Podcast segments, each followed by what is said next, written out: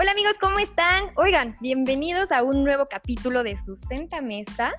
El día de hoy pues tenemos un capítulo diferente, como les hemos comentado, queremos empezar a invitar personas para que formen parte de esto y ya seamos como que un gran grupo. Y el día de hoy tenemos a nada más y nada menos que Chan, chan, chan, chan. El señor Pico Navarro. Hello. ¿Cómo andan? Oigan, gracias por invitarme aquí a platicar desde mi inexperiencia total de estos temas, eh, pero a platicar un poquito con ustedes porque quiero aprender y creo que eso es varias, digo, varias personas van a querer como aprender igual junto conmigo de estos temas. Ay, claro. bueno, muchísimas gracias por pues por presentarte, ¿verdad? Mil, mil thank por aceptar la invitación y pues que nos cuentes así en tu vida normal, eh, cómo, cómo le haces tú para aportar un poquito, tan siquiera, de, de bueno para la humanidad, para el medio ambiente. Bien, pues yo me acuerdo que desde toda la vida nos han enseñado como en la escuela así el cuidar el medio ambiente y todo esto, pero creo que no muy seguido lo ponemos en práctica o es difícil porque creo que la cultura de todo esto la tenemos muy por debajo de lo que deberíamos de poner la atención. Siempre estamos más preocupados por otras cosas y esto es lo último que ponemos atención. Yo me acuerdo que en mis tiempos cuando iba en primaria, secundaria, decían del uso de los aerosoles, que dañaba la capa de ozono, que los dejáramos de usar, el tema del reciclaje, el tema de la composta, pero son temas que te los enseñan muy por encima し y la verdad no los llegas a aprender. Entonces, yo por ejemplo en mi casa nunca hicimos composta, yo no sabía cómo era el tema del reciclaje, qué tanto sí, qué tanto no. Separar la basura era algo como un poco que, pues como que no se veía. Por ahí me acuerdo que una vez yo propuse que lo hiciéramos en mi casa hace años y el de la bote de la basura, o sea, las personas que recogían la basura le echaban todo en el mismo lugar y les valía. Entonces, como que esa parte dije, güey, pues ¿qué haré? Y ahora que me fui a vivir solo hace cinco años, empecé este proceso de empezar yo a separar la basura, tratar de aprender. Y ahí, esta es mi única experiencia que tengo ahora real. Ok, sí, eso está padrísimo. Ajá. Oye, y eso está muy padre que salga de ti. Justo ahorita que mencionas lo de la separación del bote, hace cuenta que la semana pasada hablé con el señor que recoge la basura aquí y le decía, oye, a ver, es que, ¿cómo te lo separo? Porque yo estaba separando de que el cartón, las latas, el vidrio, y él, no, pues es que a nosotros no nos han dado algo para poder separar aquí las cosas, entonces lo echamos todo junto y ya después vemos qué podemos vender. Y yo, ¿cómo es posible? O sea, ¿cómo es posible que no les estén dando cosas para poder separar? Claro que a ellos se les hace mucho más fácil que tú les entregues todo separado porque ya no tienen que meterse a sacar chunches. Entonces ya es como, ok, pones un granito de arena.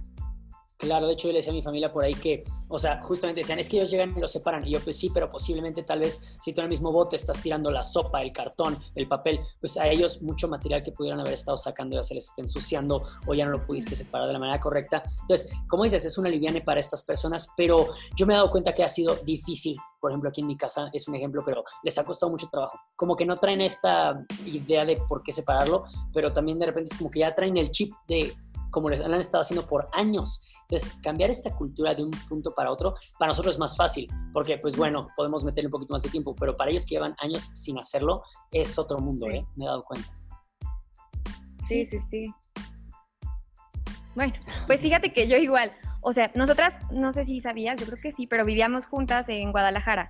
Entonces, eh, bueno, nosotras empezamos a hacer pues separación de cosas, pero sin saber a dónde llevarla. Y nos quedamos con ese chip como de estar separando y estar separando. Y yo igual, bueno, no sé a ti amiga, ahorita nos cuentas cómo fue tu experiencia regresar a, a tu casa. Y para nosotros, bueno, para mí súper difícil, no sabes también, aquí es lo mismo para separar las cosas, yo de que por favor, a ver, vamos a separar lo de cartón, aquí, pongan esto acá, y no, me ha costado muchísimo trabajo, o sea, termino teniendo que hacerlo yo, pero bueno, ya es como, ok, apoyas, eso es algo bueno, está cool. ¿Y tu amiga qué onda? Ay, pues yo no puedo hablar una experiencia concreta porque sabes que me muevo cada semana, así que eh, sí he estado, o sea, sí está difícil como allá en la casa hacíamos, mínimo separaba los vidrios y los hacía hasta floreros y ponía mis plantitas, lo que quieras, eh, pero porque tenía pues mi lugar y ahí yo sabía que podía utilizarlo tan siquiera y acá pues no, o sea, llevo a la casa de, de mis tíos y pues ya tienen su modo, llego a la casa de mi madre, mi madre está todo el día trabajando, eh, igual, o sea, no, no tienen, tienen sus enfoques diferentes y yo traía ahora este chip de estar separando las cosas y no, o sea, está, si llegas a, a, las casas que no son tuyas y ya te tienes que acoplar a lo que ellos traen, pues no puedes llegar exactamente a decir, eh, no, ahora ya llegué, hola, bienvenidos, llegué, ahora hagan lo que yo hago. Y pues, o sea, sí está, sí está un poquito complicado. Complicado. Sí, no, sí, creo que es algo que a todos, pues como yo pensaba que era un problema como mío y ahora que escucho a ustedes digo, güey, pues posiblemente somos varios los que nos estamos topando con este problema. Y justo yo al inicio como que andaba muy emocionado y de que no, sí, como dices, así como tú, o sea, yo me la pasaba también separando yo la, de la basura, este, sacando lo que no. Varias veces me llegué a meter la mano y dije, a ver, sacar esto y esto sí, es, chingos, desde todo el tiempo, todo el tiempo estaba yo separándolo de esta manera. Y llega un punto en el cual dices, güey, o sea, me fui a comprar unos botes especiales a Walmart, como para separar, como para todo eso, pero sí es difícil porque sí traen una idea de desde atrás de cómo, cómo han hecho las cosas. Y, por ejemplo, ahora justamente lo que también está haciendo, lo que comentamos al inicio de los ecoladrillos, ¿no? Que los platicamos antes de empezar a grabar. Se me hizo muy padre la idea. Justo tengo una amiga yo que es súper hippie, súper de la naturaleza, increíble, es como bruja. Y me invitó a Mahahual, eh, que ella estaba viviendo por allá y se mudó después a Bacalar, a la laguna. Entonces, ella vive completamente de que, o sea, con pura agua que ella recolecta y toda la comida que ella se la cocina, ella, ella tiene como su propia, sus huertos, eh, o sea, está en una vida súper padre y como que yo regresé súper motivado después de haber vivido con ella porque dije, güey, qué chido, cómo si puede hacer cosas. Entonces me tomé un curso de huertos urbanos para poder empezar a conocer como el tema de la composta, todo eso. Pero de repente te das cuenta que dices, güey, eh, a veces eres tú solo contra el mundo y dices, güey, necesito más gente que, que jale conmigo porque no le estamos dando la importancia que es. Y creo que es una tontería el separar la basura y creo que puede ser un gran paso para iniciar algo mejor después. Sí, claro. Oye, como dices, eso está súper padre, porque, por ejemplo, nosotras donde lo aprendimos más es como el tema, pues, de la escuela. O sea, en la escuela es donde nos enseñaron más y donde aprendimos como más datos duros, más alternativas y todo. Pero esa experiencia de vivirlo ya por fuera, de conocer a alguien que está muy metido en esos temas, que tiene un estilo de vida completamente diferente al que estás acostumbrado a ver, está padrísimo, porque justo eso, te dan como inspiración, te motivan y bueno, eso es parte del por qué estamos haciendo pues este podcast, porque es como, ok, vamos a compartir cosas que nosotros sabemos y que a la gente le puede interesar conocer y pues incluso invitar personas que no son expertos en el tema, como bueno, en este tu caso, y que te agradecemos muchísimo que estés aquí compartiéndonos y, y, pues saber un poco de cómo es que una persona pues normal y sin ser experta puede también ayudar y llevar a cabo ciertas acciones. Claro, que he intentado hacer también es, por ejemplo, seguir muchísimas cuentas relacionadas al medio ambiente. Eh, trato de seguir cuentas que, de los que limpian los océanos, de Greenpeace, de los que tratan de ayudar como a los animales, ¿sabes? Porque creo que esos luego te van dando tips o consejitos de cosas pequeñas que tú puedes ir haciendo, ¿no? Y como vas viendo de verdad el deterioro que está teniendo el mundo, a mí me preocupa mucho el tema de la luz, por ejemplo. Yo ya a mi papá obviamente al principio decía que, hey, cuiden las luces porque pues llega el recibo muy caro, cosas así. Entonces, pero ahorita yo que tú lo ves por el mundo dices, güey, tengo que apagar la luz porque, güey, o sea, es un tema de contaminación, es un tema de la basura es igual, yo veo la cantidad de residuos y, por ejemplo, ahora que empecé a hacer los ecoladrillos, que tal vez para los que no sepan, tú agarras botellas de plástico en las cuales vas metiendo más plástico, así como de envolturas, eh, pues pedacitos chiquitos, o por ejemplo, hasta envolturas grandes tú las recortas y las vas metiendo como en estas botellas.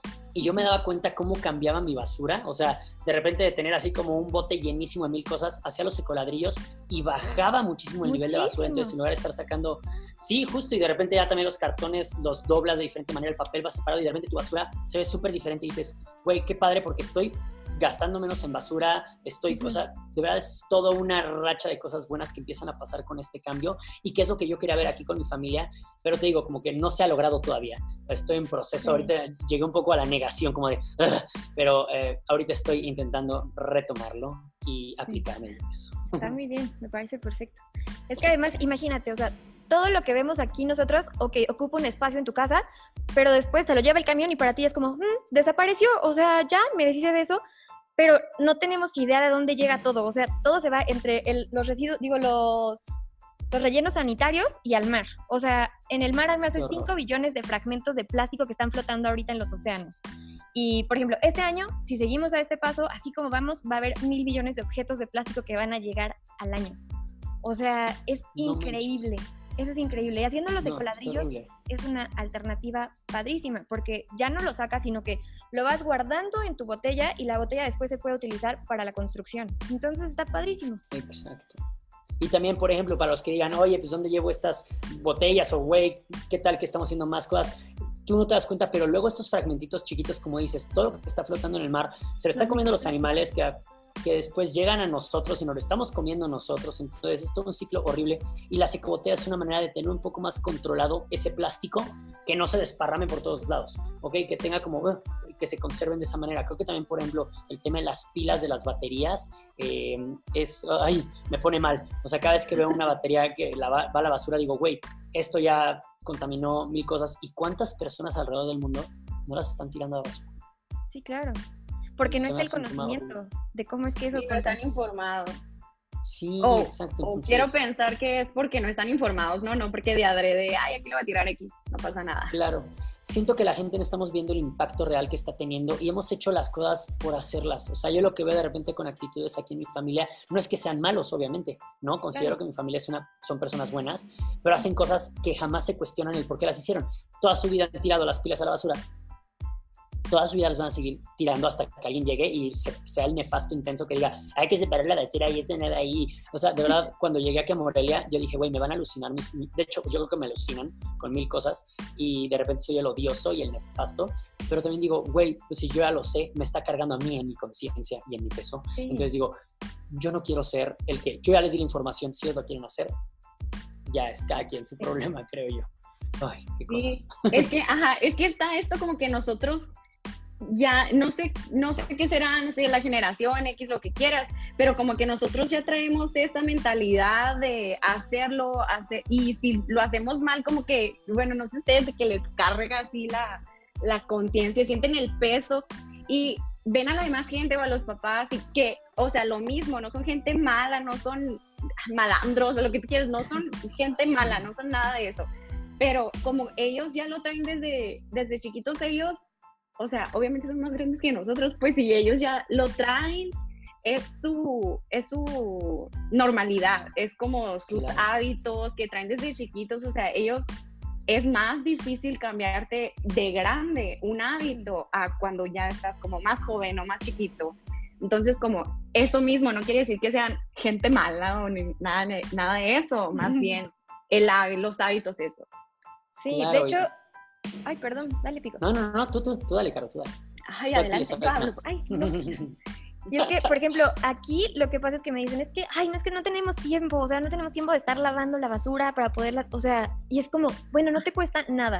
Te comiste un paquete de galletas, no pasa nada, lo sacudes, le das una enjuagada rápida, listo, o sea, no te va a consumir muchísimo tiempo. Y conmigo traen ahorita el pleito, pues de que yo estoy lavando todas las envolturas. O sea, yo me siento mal por consumir las envolturas, entonces digo, bueno, no las voy a tirar, pues las voy a lavar, las voy a usar.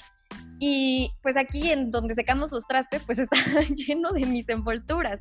Entonces no saben, es como, ¿por qué mezclas la basura donde estamos con las cosas? Y yo, pues ya está limpio, no tiene por qué ser basura. O sea, una cosa es la basura y otra los residuos. Estos son residuos que pueden tener una segunda oportunidad y que se pueden reutilizar de cierta manera. Entonces ese es mi conflicto que tengo ahorita. Te creo, justo yo, por ejemplo, cuando vivía ahí en el DF con mi roomie, eh, ya tenemos hasta una bolsa especial, eh, una bolsa de papel grande, donde echábamos todos los plásticos.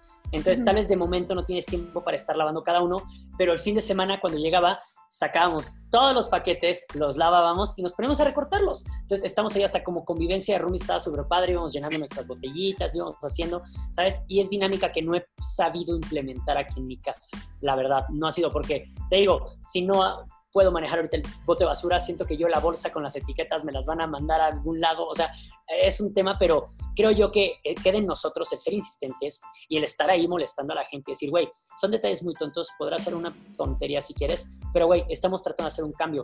Ah, por acá, por ejemplo, hay una asociación en Morelia la cual me buscó eh, como de, oye, pues tú que tienes como algo de números en Instagram y así, ayúdanos a promocionar, queremos hacer cambios en la sociedad. Si tienes algún proyecto, nos interesaría. Yo tengo un proyecto, quiero el tema de reciclaje y quiero el tema de, pues, si se pueden dar como unas capacitaciones a la gente y poder platicarlo. Y siento que en las escuelas te lo platican muy así, muy en embarrada, muy tonta.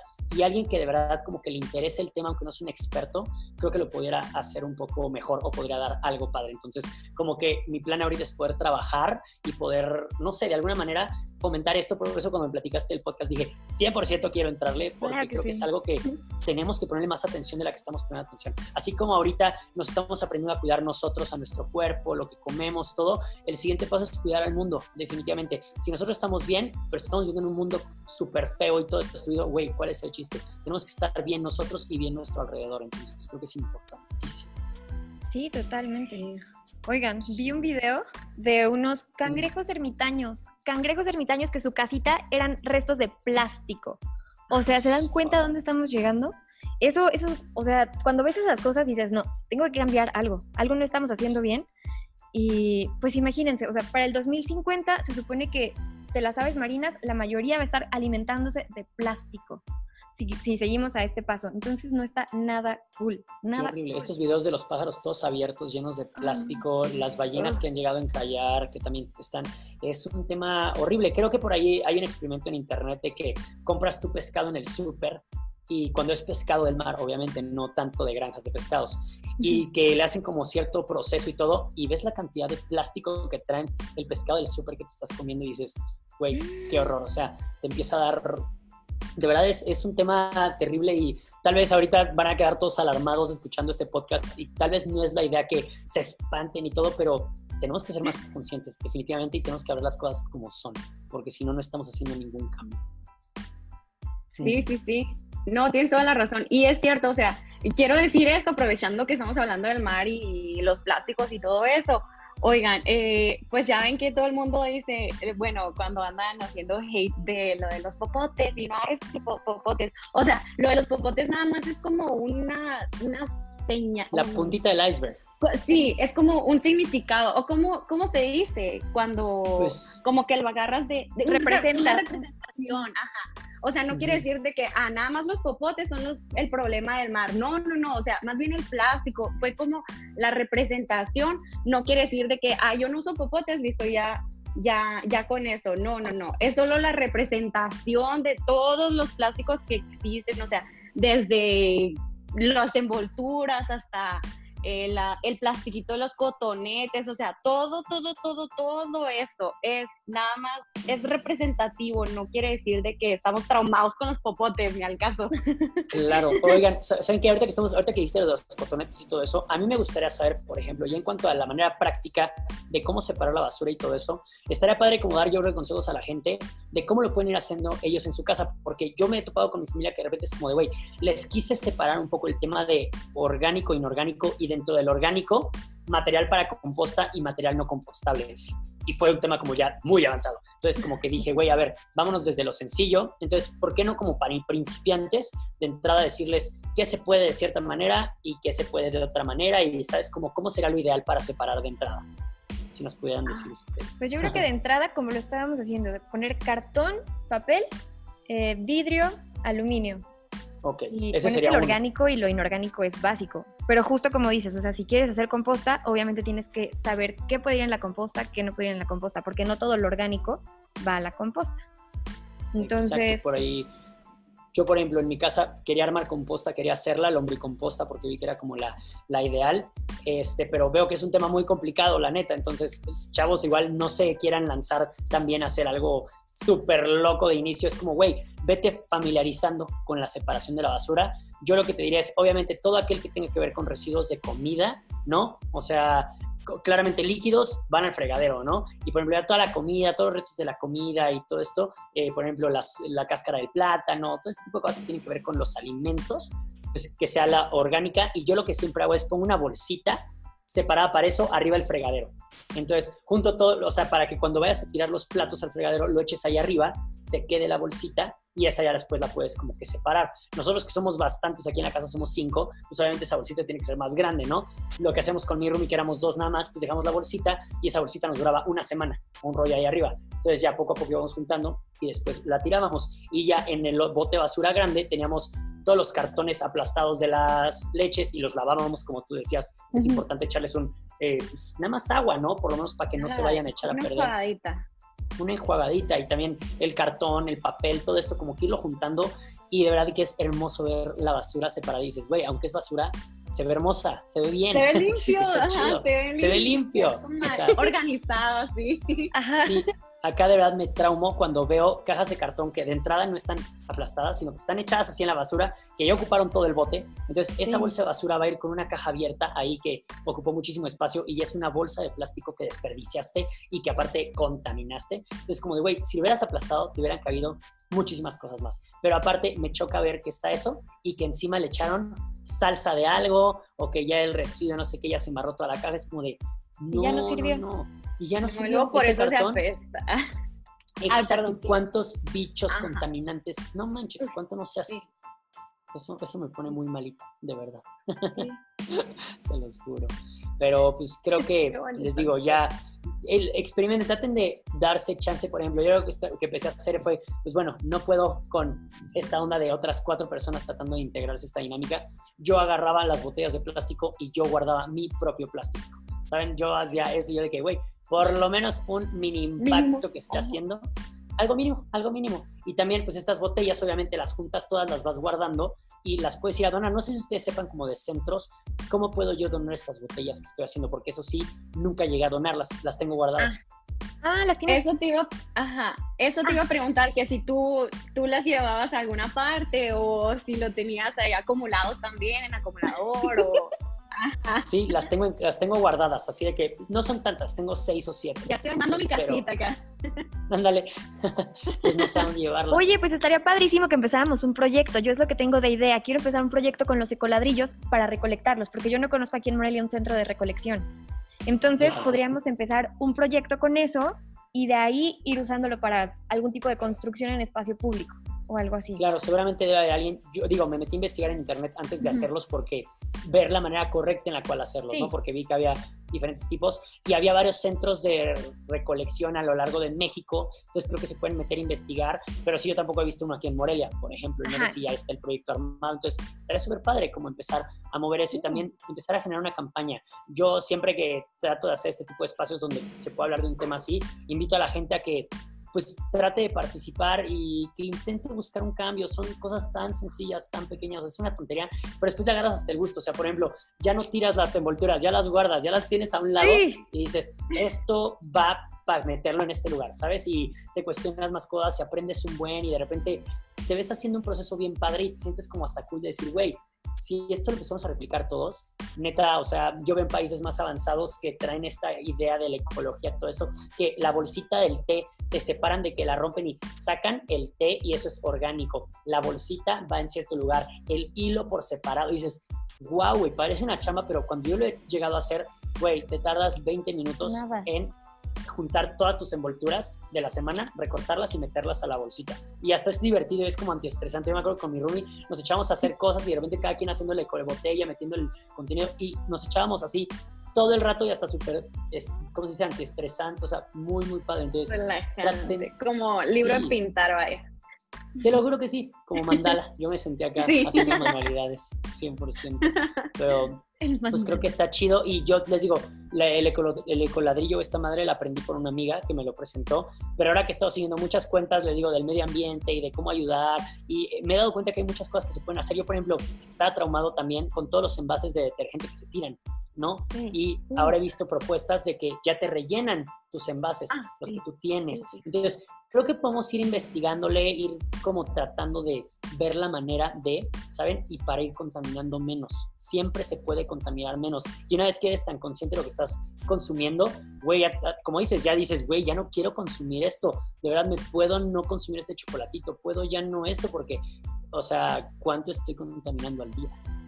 Sí, te empieza, empiezas a tener cargo de conciencia y ya empiezas a decir, ok, no, ok, no, no puedo, no puedo.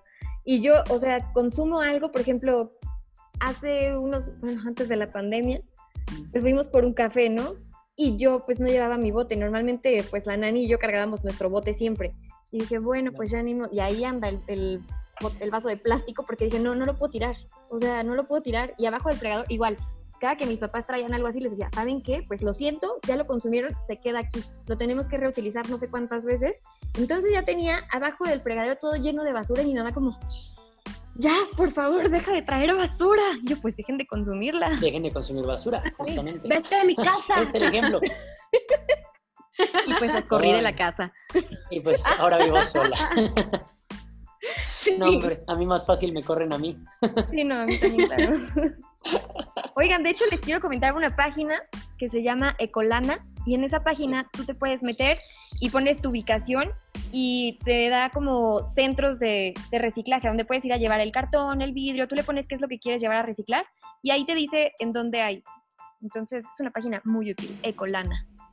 Eso está buenísimo y creo que está padre porque he visto gente que lo hace de que ya en sus cocheras o en algún espacio ahí en la cocina donde tengan, van juntando todo el cartón de mucho tiempo y justo a final de mes o algo así, llevan todo y hay gente que incluso ellos lo venden y pues es una luna extra, las botellas, el cartón, todo eso, se saca muy poco, pero cuando es mucho, ¿saben? Es como hasta un plus y decir, güey, fui y me saqué, güey, 100 pesos de esto, güey, pues está chido, no contaminé, saqué una lana extra, o sea, dices, güey, estuvo como que interesante. Entonces, yo también algo que les puedo recomendar es ármense su espacio de reciclaje en casa. Eso está como que chido. Tener un lugar en el cual obviamente no se vea como basura, porque como dices, a los papás les trauma el hecho de decir, güey, estás teniendo toda la basura aquí. Pero si tienes un espacio asignado donde, hey, aquí voy a poner mis ecoladrillos que estoy armando, aquí en este espacio este, tengo tal cosa, o sea, como que siento que ya le das la libertad a los papás de que ya no se sientan tan atacados y dicen, ok, ese es el espacio, ahí están las cosas y hasta pueden como que ir participando ellos en su marca.